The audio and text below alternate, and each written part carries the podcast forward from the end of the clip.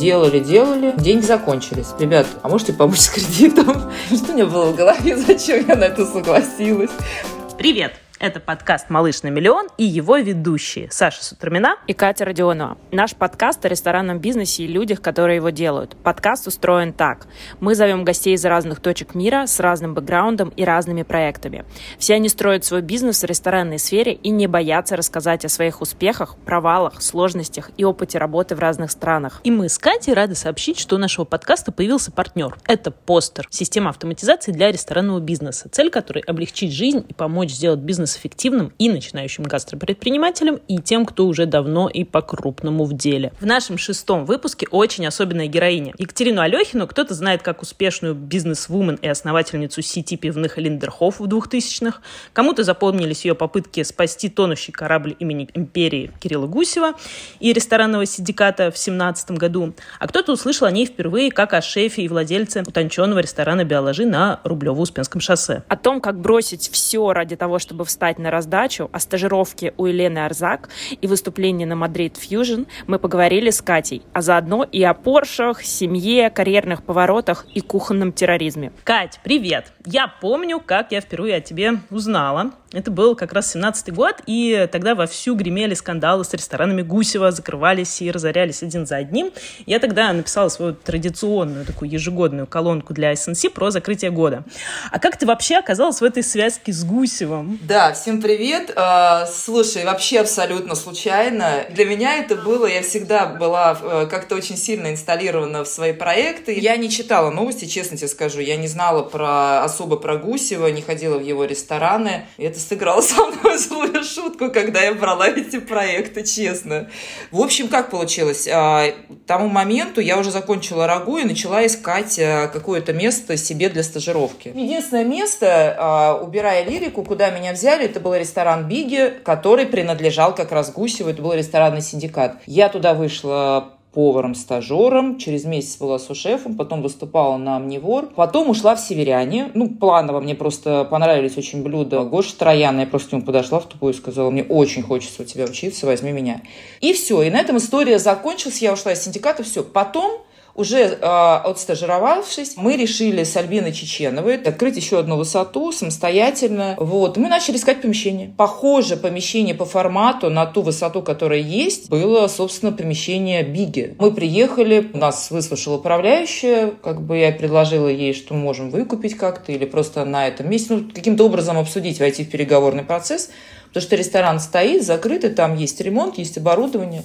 Через какое-то время мне позвонил э, инвестор ресторанного синдиката, его Андрей зовут, и фамилию не буду называть, не очень корректно. Пригласил к себе в офис, э, мы к нему поехали, поговорили, наверное, часа полтора, и он, э, глядя на меня, на полном серьезе, мне такую кидает фразу «А я хочу быть вашим партнером». Я думаю, прикольный мужик. Я подумала, что это, ну, какая-то ерунда.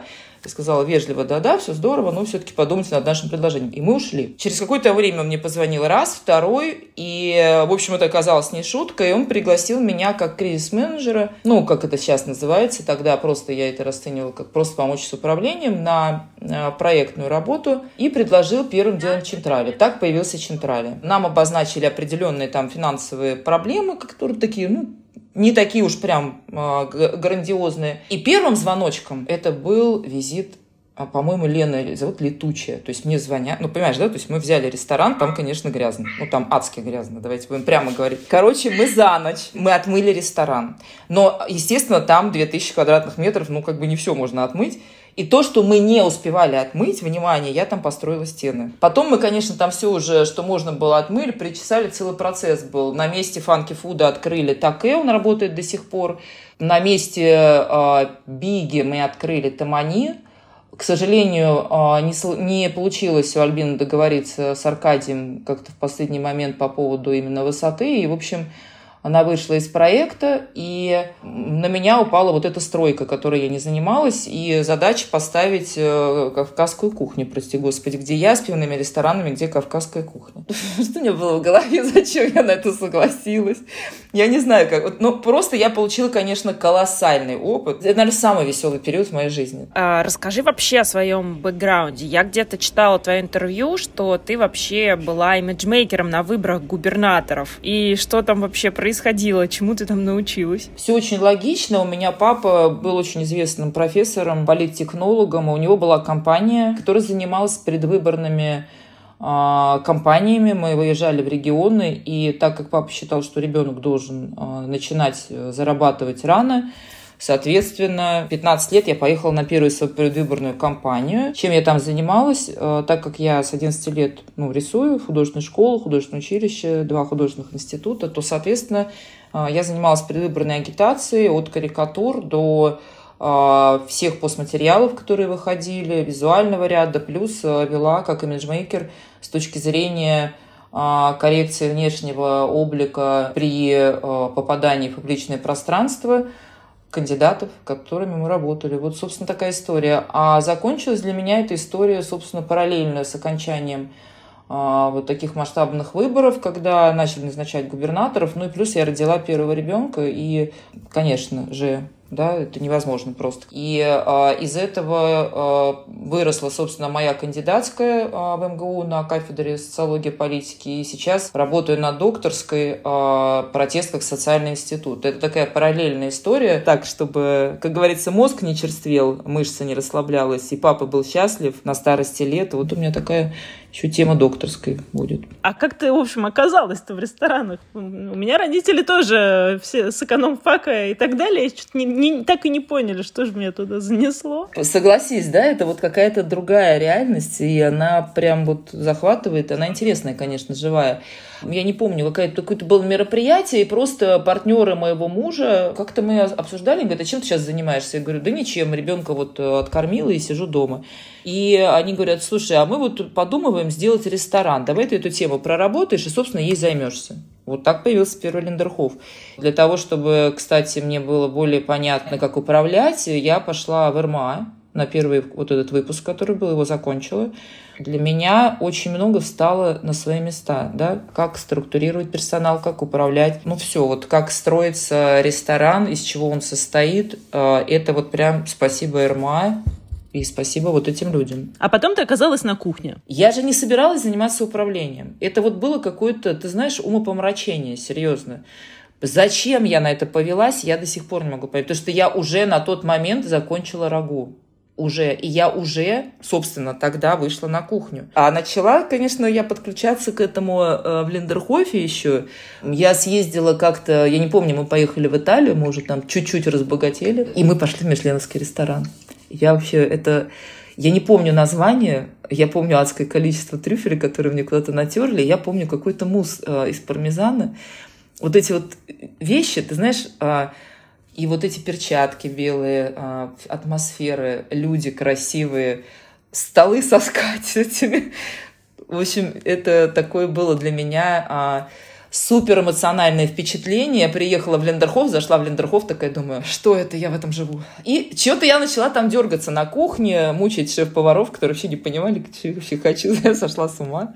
Вот, а по поводу, э, да, Рагу и Арзак, какая была история? Классная была школа, классный был выпуск, э, именно вот французские техники, продукт, э, как с ним работать, э, бульоны. Вот такая прям очень классная, хорошая основа. Ле. Вот это прям супер было. И потом а, я решила, что ну как-то время идет, вот, и решила начать опять со стажировки. То есть вернуться на кухню через стажировку. Так я попала в Арзак. Ну, тут еще какая была история? Мне было интересно посмотреть, как женщина управляет рестораном, который 35 лет получает три звезды Мишлен. Это совершенно особая структура, организации.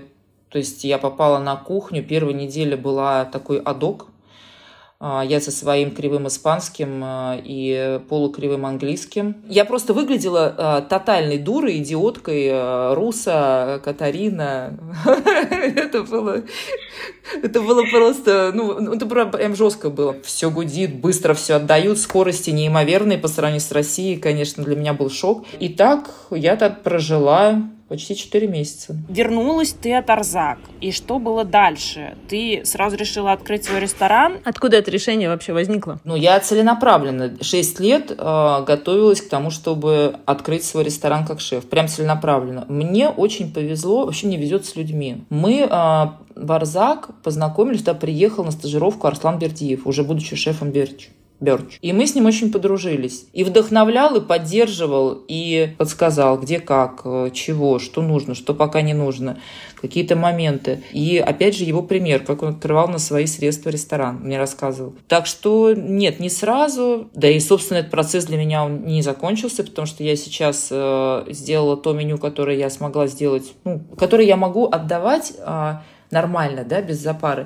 То есть это не то меню, которое я хочу в биологии через год. И ну, совсем не та кухня будет в биологии через год. То есть сейчас это очень простое, понятное для меня, для команды, для реализации меню. Вот теперь и поговорим про биологи. Вот, во-первых, биологи. Почему биологи? Почему в, не в центре Москвы, а в Ильинском? Как ты сегодня вообще пишешь биологи? Что это за концепция? Почему ты строила его на свои деньги, без экономии или из драйва? И сколько стоило это построить? Вот прям расскажи. Вообще была пандемия, и мне было понятно, как кризисному управляющему, что что-то закроется в Москве. Я ждала посмотреть, возможно, какие-то появятся помещения, возможно, а, арендодатели будут более гибкими. У меня была цель, безумная, как сейчас прозвучит, а, не брать помещение в аренду, а взять ее на процент от оборота. У меня была цифра в голове 15. Я как бы смотрела переговоры какие-то вела, ездила, смотрела помещение, и потом мне случайно а, кто-то предложил как раз вот это место в Ильинском. Там тогда еще ничего не было заселено, просто стояло два здания, три точнее. Я приехала, и, конечно, знаешь, вот когда приезжаешь, я еще Арслану отправила, он говорит, обалдеть. Я говорю, блин, это прям... Я как будто попала в Европу. Я как будто попала в Испанию. Вот дворик, нормальная архитектура, красиво, открытое помещение, вот просто, да, квадрат и квадрат. И я ему сказала, чувак, я не могу тебе платить аренду, у меня очень маленький бюджет, у меня на начало а, было полтора миллиона рублей, ну, я вообще не знала, как я это буду строить. Ну, как-то, я думаю, я сейчас начну, а там разберусь, как обычно. Вот. Я, я понимала, что если я упущу это помещение, я второго такого не найду. Ну, то есть это вот, ну, как будто я вот себе это во сне видела, вот именно вот так. Короче, я ему пришла, сказала, хочу 15%. Э, он сказал, ты сумасшедшая. Я сказала, ну, значит, я пошла. В общем, через месяц мы договорились, подписались на 8 лет на 15% от оборота. А, то, что касается самой концепции, биологи, я с самого начала хотела, чтобы это был а, такой, знаешь, э, проект, наверное, скажу, экологичные, sustainability, ну, можно употреблять, но есть определенное непонимание все-таки пока в России, да, что это такое, с чем это связано, что это за устойчивое развитие. И с самого начала, когда мы начали строить, я поставила задачу себе постараться использовать вторично какие-то материалы, которые, ну, не покупать новые. И тут две было цели. Во-первых, это, а, ну, с моей точки зрения, мне так казалось, что это будет дешевле, не получилось. Во-вторых, а, это было концептуально правильно, красиво, и мне очень созвучно. А, я тогда как раз слушала курс по истории дизайна. Мне очень понравилась история Баухауса, когда они стали собирать свои, ну, для музея, да, для коллекции стали собирать предметы, которые они выпускали когда-то, и э, концептуально не реставрировали их до нового состояния, а оставляли их э, именно вот старыми, да, то есть консервировали вот эту старость, да, ну, как вот есть философия японская ваби-саби, то есть ваби – красота, а саби – это красота, которая даруется временем. И вот э, мне как-то это очень понравилось, поэтому вот так получилось, и биологи получился таким. А расскажи, на самом деле, про деньги. Сколько в итоге стоило построить биологи и какая у него сейчас экономика? Смотри, во-первых, э, ну именно в этой локации, я не буду брать э, какие-то другие, да, но наши гости э, в силу определенных причин имеют возможность улетать на лето куда-то в Европу. Поэтому э, июль-август э, спокойный сезон, но ненавистные банкеты, которые я не люблю, но они вот как бы в эти месяца а, помогли нам выровнять ситуацию. Давай я начну значит, сначала, да, про инвестиции. То есть изначально я планировала построить на 12 миллионов. Как я хотела это сделать? То есть я а, понимала, что мне надо начать какие-то дешевые работы, да, общестроить, то есть там на полтора миллиона совершенно спокойно все это можно реализовать. И дальше получить банковские кредиты. А, и вот мы начали строить, делали, делали, деньги закончились. Кредит получить пока не получилось на тот момент. Как раз я продала машину, пополнила бюджет. Дальше они опять закончились. Тут что-то заняли, когда не хватало, там заняли. И целью стояло а, определить, ну, как бы, да, объединить это все в единый кредит и уже планово выплачивать его там в течение определенного количества времени. На тот момент мы уже работали, я просто пошла к гостям. Вот прям серьезно. Я пошла, сказала, ребят, а можете помочь с кредитом? Первый же гость, с которым я подошла, это девушка. Она говорит, да, что ты раньше не спросила. Она куда-то позвонила, и мне вот под залог нашего дома загородного дали кредит. А, в результате итоговая сумма а, подошла к 18 миллионам. А, мы сейчас сами обслуживаем свой кредит. Мы уже в положительном, ну, работаем в плюс вышли мы на прибыль где-то на третий месяц. А сколько должен делать такой ресторан? Сколько у вас, ну, сколько должен быть оборот? По выходным на 35 посадочных местах иногда делаем 400-500 тысяч. В будни они, в общем-то, просто равномерно. Мы делаем на буднях, наверное, ну, так если суммарно, 4 посадки. Но это очень плавно, понимаешь? То есть вот у гости идут спокойно, вот летом у нас веранда, сейчас мы, наверное, уже будем, ну, уже все холодно, слава богу. Конечно, когда мы поставили веранду, еще гости никуда не разъехались, но это такой был ахтунг.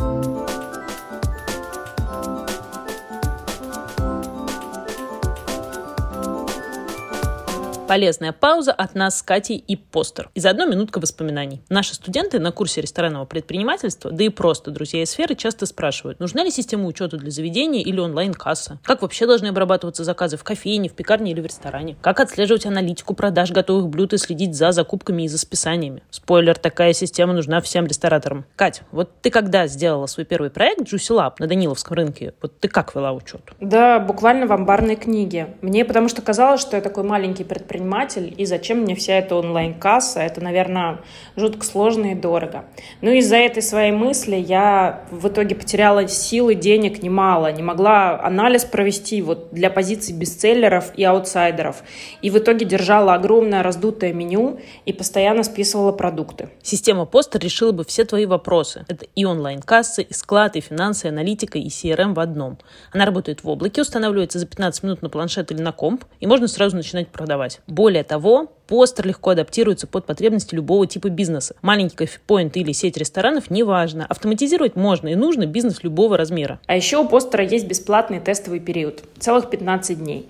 Можно тестить систему и выбирать подходящий тариф. Но по ссылке, которую мы прикрепим в описании, вы сможете получить целых 30 дней бесплатного теста. По-моему, здорово.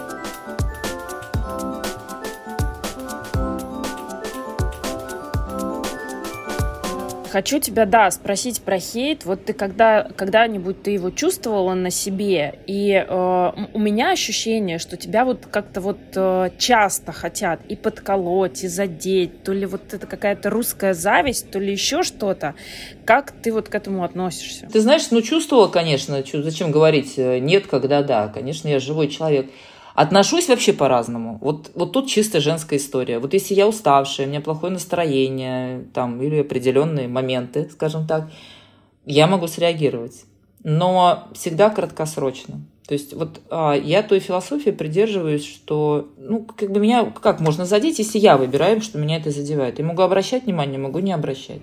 Ну, Кать, ну вот есть какие-то совершенно несправедливые штуки. Я сейчас а, о конкретном примере, вот когда была ситуация с а, Лашмановым. Да, вы очень быстро помирились, как-то там уже через э, какое-то короткое время были фоточки в соцсетях, да. Да, ты знаешь, как, как смешно. Я, я приехала а, на завтрак шефа, Сижу, разговариваю на лавочке с девочкой, и он идет такой, я прям с лавочки, я говорю, Роман, здравствуйте, давайте хоть познакомимся. Мне кажется, ну, очень опешил от такого.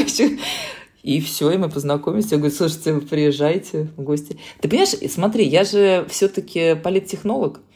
И черный пиар тоже пиар. Он вообще очень э, хороший такой резонанс вызвал и интерес и э, понятно, что есть нюансы, которые надо отрабатывать, да, что-то справедливо, что-то несправедливо, блин, но это его мнение, понимаешь, он имеет право его высказывать, он его высказал у себя на странице, кто-то подтянулся, кто-то не подтянулся, ну, слушай, ну, знаешь, вот эта позиция, Пастернака не читал, но осуждаю, ну, как бы, ну, как я могу запретить ее, ну, понимаешь, ну, не был в Biologie, но не нравится, но невкусно, ну, окей, ну, Ну вот я лучше промолчу. Пускай думают, как хотят. Твое приглашение на Madrid Fusión, оно тоже вызвало и огромную какую-то волну поддержки, а, особенно со стороны там, женского сообщества, если можно так сказать. А с другой стороны, вот вызвало и вопросики серии. Что-то позвали Катю, кто такая Катя, а чего это она, что это она такое сделала для хип-хопа. Расскажи вообще о своих впечатлениях. Я читала, что это так э, достаточно как-то по стечению обстоятельств тебе повезло, что там э, Катя Пугачева, она ты тебя порекомендовала еще вот и раз одно за другое. Да, она мне написала на Facebook, я не знала, кто такая Катя Пугачева, она мне написала на Facebook. Здравствуйте, Екатерина, я хотела бы приехать посмотреть. Я отправила своим пиарщикам. Говорю, а кто это вообще? Они такие, ой, это такой важный журналист, он ездит только самым хорошим. Я думаю, ну, приятно, пускай приезжает. Я говорю, я все время на работе, кроме понедельника. Ну, как бы, ко мне вообще несложно приехать. Вот, и Катя Пугачева приехала, я сделала дегустацию, ну, как обычно, да, покормила, рассказала и пошла дальше работать. А потом, через некоторое время, я вообще не поняла, я не знала, что такое Madrid Fusión. К стыду, я еще раз говорю, вот это, конечно, прикол в моей жизни. И потом ко мне, у меня есть гости, а, которые, ну, мои постоянные уже гости, мы, мы друзья, они ходят ко мне по три раза в день.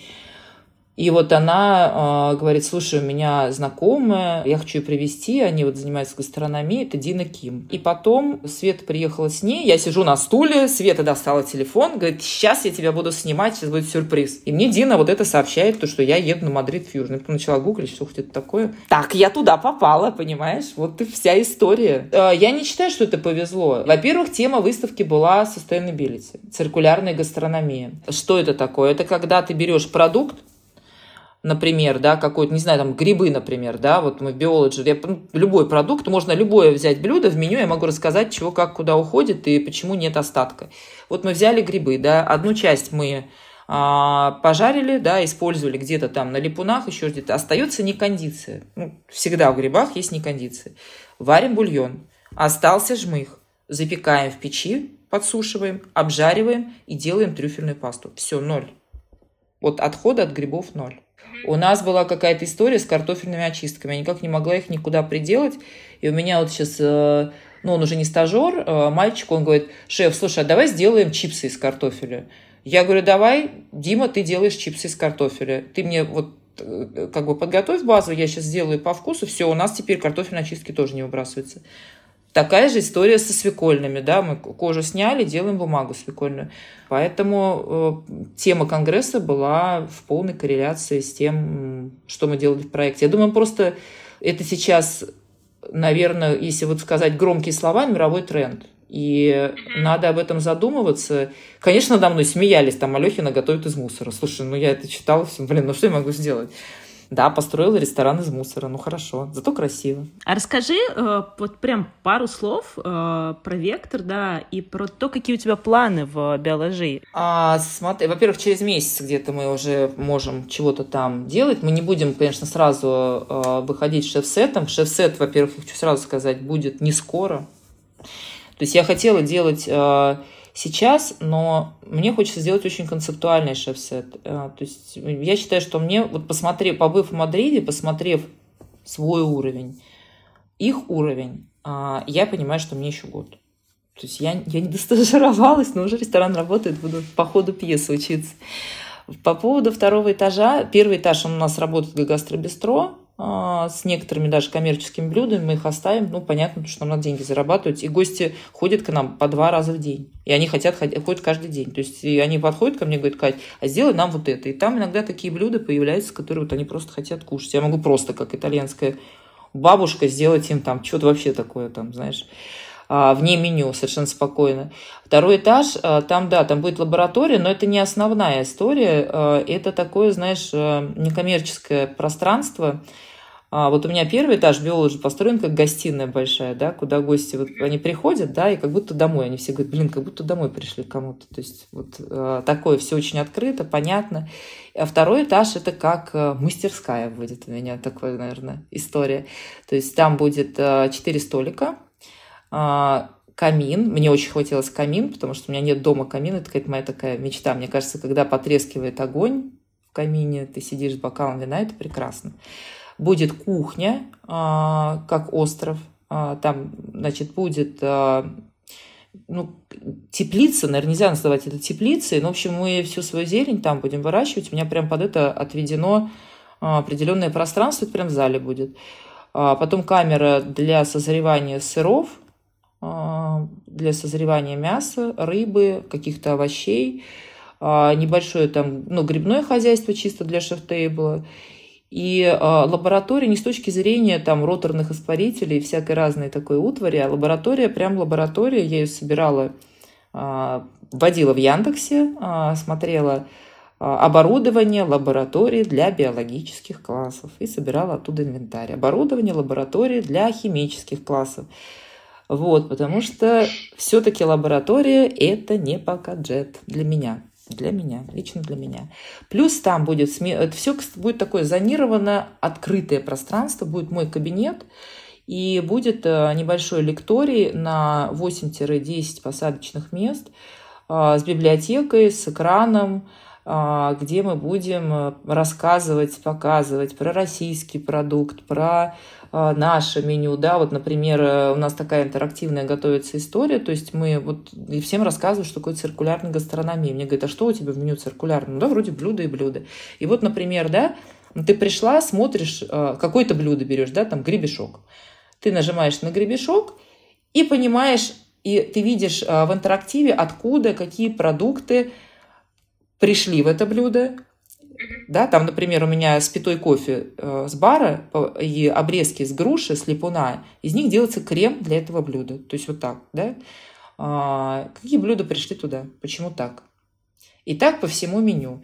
А, плюс у нас сейчас э, мы запустили летом по просьбе гостей, ну, некуда было детишек девать, и они попросили, говорят, возьми на кухню девчонок. И а, мы бесплатно это делаем, то есть я ну, как бы считаю, что мы все-таки немножко на другом должны зарабатывать, и мы делаем образовательные программы для детей местных. А, в планах, а, вот мы сейчас смотрим какие-то детские дома, какие-то дома престарелых, потому что дети хорошо, старики тоже, ну, менее приятно, да, и, ну, тоже им нужно как-то а, помогать. Плюс больницы, я хочу там раз-два раза в месяц выезжать э, со своим продуктом, с какими-то там мастер-классами, обедами, приглашать к себе вот. Э, возможно, кто-то из гостей будет нам финансово помогать в этом. То есть ну, это такое не для денег, а чтобы хоть что-то хорошее делать, помимо того, что мы просто работаем. И, конечно, мне очень хочется сыры свои делать. Я в свое время долго училась, делала. Ну, как вот хлеб я два года училась, у нас хлеб сейчас свой весь. Вот. Осталось только научиться его в печи дровяной печь, пока пока он там сгорает. Будем, не, ну будем шефов приглашать. Мне очень, мы же, я же задружилась, пока училась в Испании. А, ко мне вот хочет приехать и обещал Эндони Луис, ресторан Мугариц. Как это не нагло звучит. Да, потом а, а, я очень хочу шеф-повара Диссертар привести. Вот. Ну, он, они не готовят на выезде, но на какую-то такую наверное, коллаборацию с шефами, что-то сделать совместное. Ну, то есть вот есть вообще не очень известные в России, но очень классные шефы в рамках нашей концепции, которые там а, тоже готовит. Есть такое, я забываю все время его имя, он рыбу готовит, например, полностью. Он даже десерт из рыбы делает. Вот я сейчас его книжку читаю. А, прям загорелась, тоже очень хочется его позвать. Какие-то, каких-то наших ребят, что-то вместе поготовить. А, не знаю. Ну, просто, знаешь, просто пространство для жизни. Ну вот, и все. То есть такой у нас такой, знаешь, домашний наверное, по европейским меркам созданный ресторан. Ну, в моем понимании, да, как это должно быть. Вот то, что я там видела, ну, как они живут, как они работают, насколько это все просто и э, органично, скажем так. Кать, э, вот ты человек, который, кажется, вообще ничего не боится. Какой совет ты дашь тем, кто хочет ресторанный бизнес, но м, мучается сомнениями? Точно сначала пойти поучиться э, и поучиться на производстве. То есть точно не открывать, как я, ресторан сразу. Вот, вот прям, это прям сразу совет. Вот это очень нехорошая история. Пойти, постажироваться, поучиться, взвесить, все рассчитать и не бояться, если что-то не получается. У меня есть такое выражение, но я вообще большой поклонник Уинстона Черчилля, а у него есть такая фраза «Успех не окончателен, неудача не фатальны, значение имеет лишь мужество продолжать». Вот это, наверное, моя такая жизненная философия, которая касается Ну, я бы сказала, всего, даже не только работы, бизнеса, потому что я падала, поднималась и шла дальше. Круто. Спасибо, спасибо, спасибо Кать. большое. Спасибо. спасибо, что были с нами. Подписывайтесь на наш подкаст в подкаст-приложениях на iOS и на Android. Слушайте нас в Яндекс Музыке. Ставьте нам оценки, пишите комментарии, следите за новостями у нас в телеграм-канале «Малыш на миллион» и в наших социальных сетях. Нам очень-очень важны ваши оценки. Чем их больше, чем больше комментариев, тем больше людей послушают наши выпуски. А мы очень рады, потому что наша аудитория все растет и растет. Короче, хотим еще больше. Ссылки на Катю и Биологи будут в описании профиля. И ссылки на нас с Сашей тоже, конечно, будут. До встречи!